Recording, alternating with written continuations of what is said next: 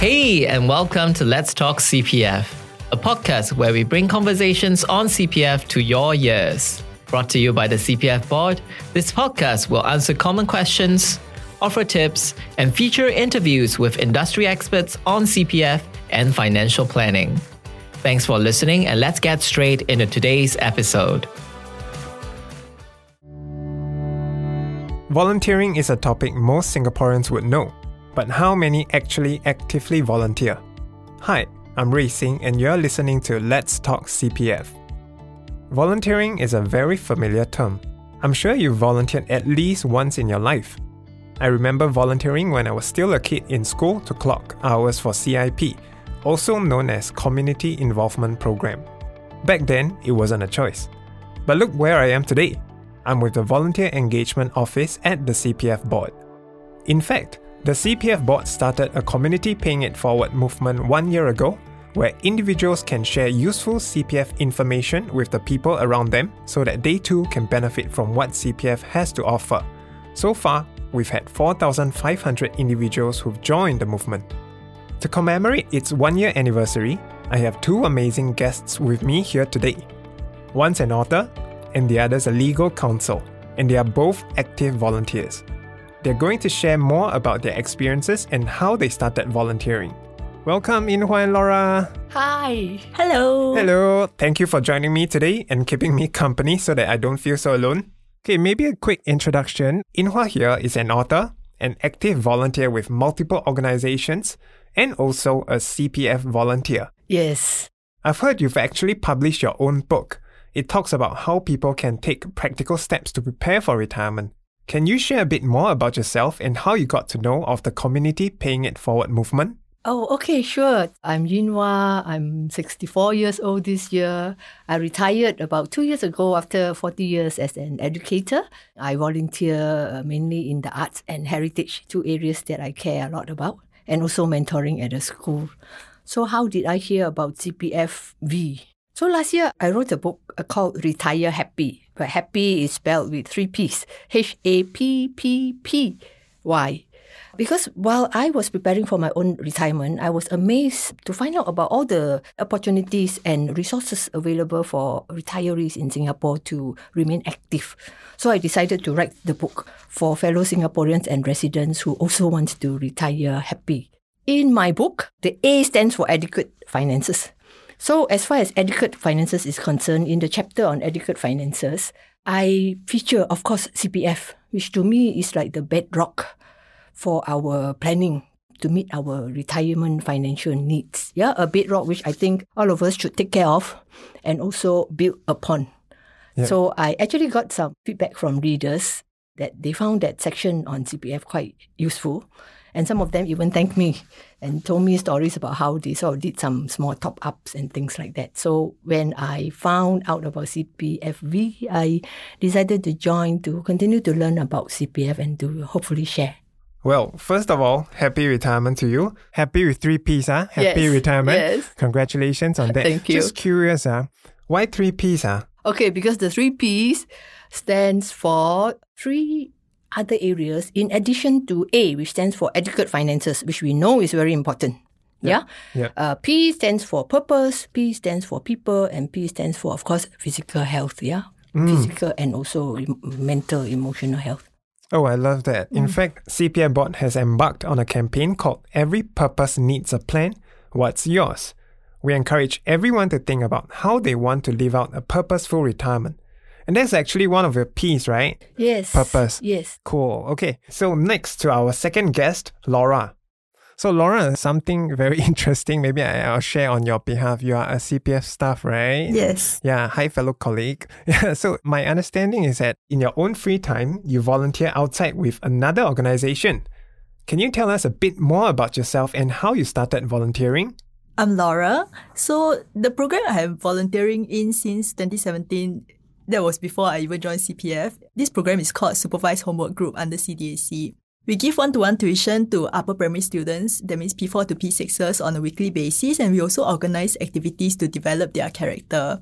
The focus of this program is really to be a mentor to these students because the program is targeted at students from the lower income families who are not doing well in their academics. So by not doing well, I really mean that a lot of them are actually failing their subjects or even scoring single digits. Mm. So they're usually not motivated at all to study or they might even have learning difficulties such as dyslexia. This is why our focus is really to be their mentor and role model to better address the root cause of their lack of motivation. But right now, actually, I'm not really teaching anymore. Since 2020, I have stepped up to take up the role of the volunteer coordinator, which means that I'm the point of contact and also the liaison between the parents, students, volunteers, and also CDAC staff.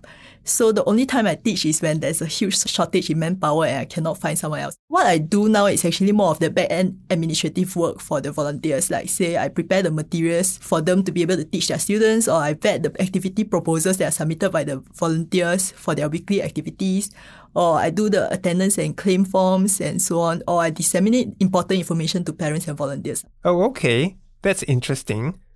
But how do you hear about this volunteering opportunity? Were you introduced to it by a friend? Yes, Actually, I have always been volunteering throughout my school days as well, because it was quite easy to find opportunities to volunteer during my school days. I've always loved reading as a kid, so I was in the library club in secondary school and JC. Mm, mm. So there were many different opportunities to volunteer, such as giving one-to-one tuition to students inside the primary schools after school hours, or like reading to kids and conducting activities under a Kids Read program. So from there, I actually realized that I really love teaching and that it gave me great joy to help others. That is why I've always been going for all the different volunteering opportunities. But then after university ended, right, I didn't volunteer for some time because I didn't really think to search for opportunities online. So then my friend told me about this volunteering program that she has been going for six years. So I was like, what is it? So I asked her about it and then I signed up for it immediately after that. And that's how I've been volunteering at this program and now I'm in my sixth year. I see what you did there. I think it's quite interesting how you merge your passion which you shared was teaching and also reading, right? And at the same time, volunteering. So you kind of like, you know, marry the two, trying to help others. And at the same time, it's doing something that you like. Yeah. So that's pretty cool too. So when we talk about volunteering, right? One common thing that people think of is time commitment. That volunteering takes up a lot of time. So, Yinhua, could you share about how you manage your time with your volunteering commitments? I must say that when I was working, I would do my volunteering assignments on weekends, like most people. That's the only time we sort of have time for. But perhaps it helps if one, we volunteer for causes that we care about, we are passionate about, because mm. then, you know, it's easier to find time somehow, right? And also, when I started off, I did the kind of volunteering where it was not a regular weekly thing. I could sign up for a sort of a duty slot when I knew that that weekend I had more time to do. So things like that might help if anyone is considering volunteering and not quite sure whether they can commit to the time or not, or even not quite sure whether the volunteering opportunity or cause would resonate with them or not. There's also this thing like ad hoc volunteering opportunities or episodic volunteering. There's always a good way to start. So actually, the important thing is knowing your schedule ahead of time, right? Yeah. It's like you need to know what do you have to do for that week and whether, for example, in your case, you set aside more time in the weekends yes. back when you were still working. Yes. Okay. Actually, Laura, right? I'm also very curious because you are quite young. Yeah. So, you know, I, I believe you also have a lot of like commitments. How do you actually manage your time with all these volunteering activities going on and yet you still have so many things to do, you know, with a full time job and everything? Can you share with me a bit more about how you manage your time? Sure. So, people like me who don't have a family to take care of can choose to volunteer in a weekly program.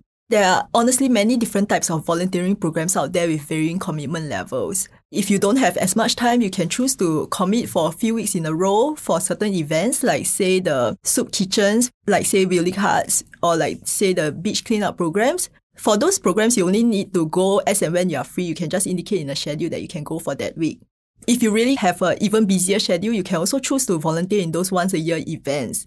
And such events actually requires a lot of volunteers to help out. Like say for CDAC, they have a ready for school events, which is held in a carnival style event pre-COVID. So there's a lot of free food, free workshops and activities and so on for families with lower income. And they really need all the volunteers they can get for this program. So they need people like say to be ushers, people to give out vouchers, to pack and give goodie bags, to operate the arcade machines, conduct the workshops, and so on. Well, okay. two words actually uh, caught my attention. I was I heard free food. Yeah, after that my, my eyes just just opened, you know, and I was very attentive. So what is actually your most memorable experience from volunteering? So I had a student that I had taught for a few days, and one day while going through a passage, I was talking about the character in the passage, seeing someone else as his role model. So I asked my student, "Who is your role model?" And then she was thinking for a while, and then she said that it was you. Yeah, that means me lah. Yeah.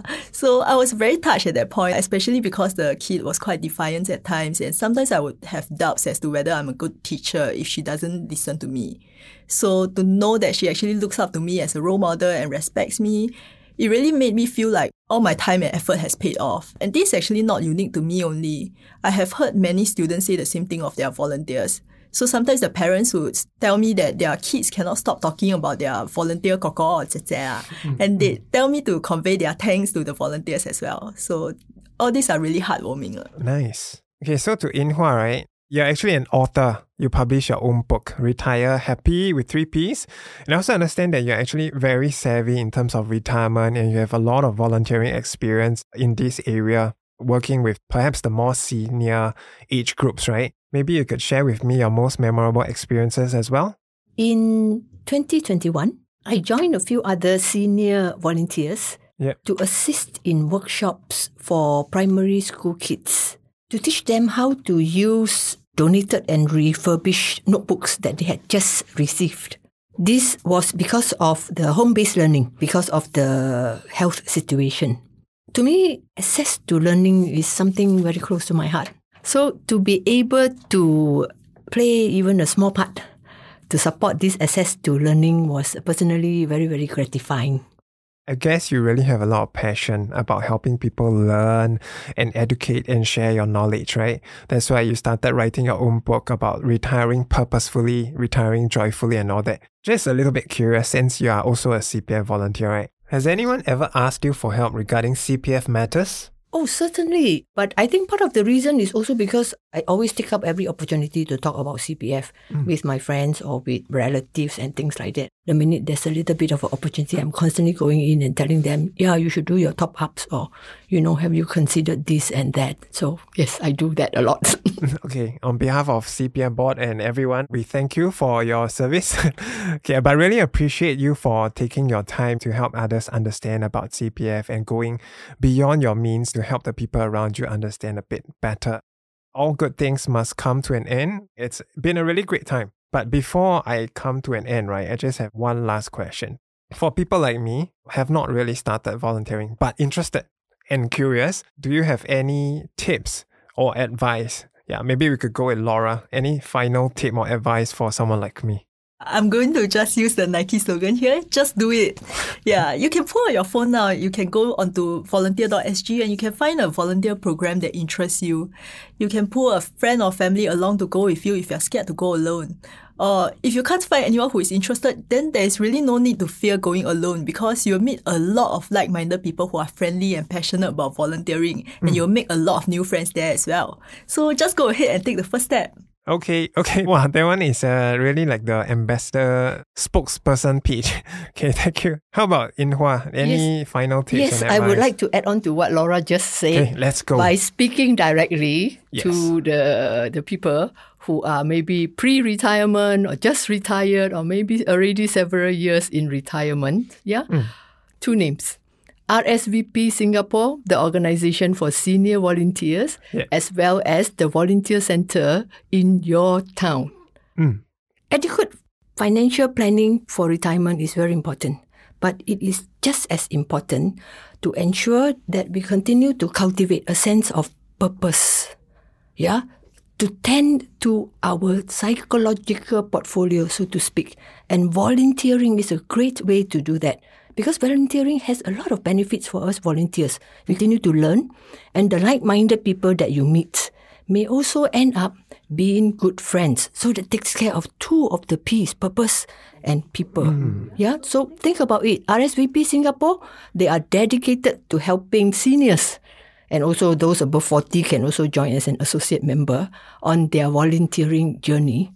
And uh, if you want to uh, contribute perhaps to your community around you, check out a volunteer center where you live. Mm, okay, so one thing I learned from today's conversation, right, is that volunteering doesn't take up as much time as you imagine. There are plenty of opportunities out there, including ad hoc and episodic ones. Speaking of ad hoc opportunities, you can join CPF Board's Community Paying It Forward movement. To sign up as a volunteer, all you need to do is to download the CPFV mobile app.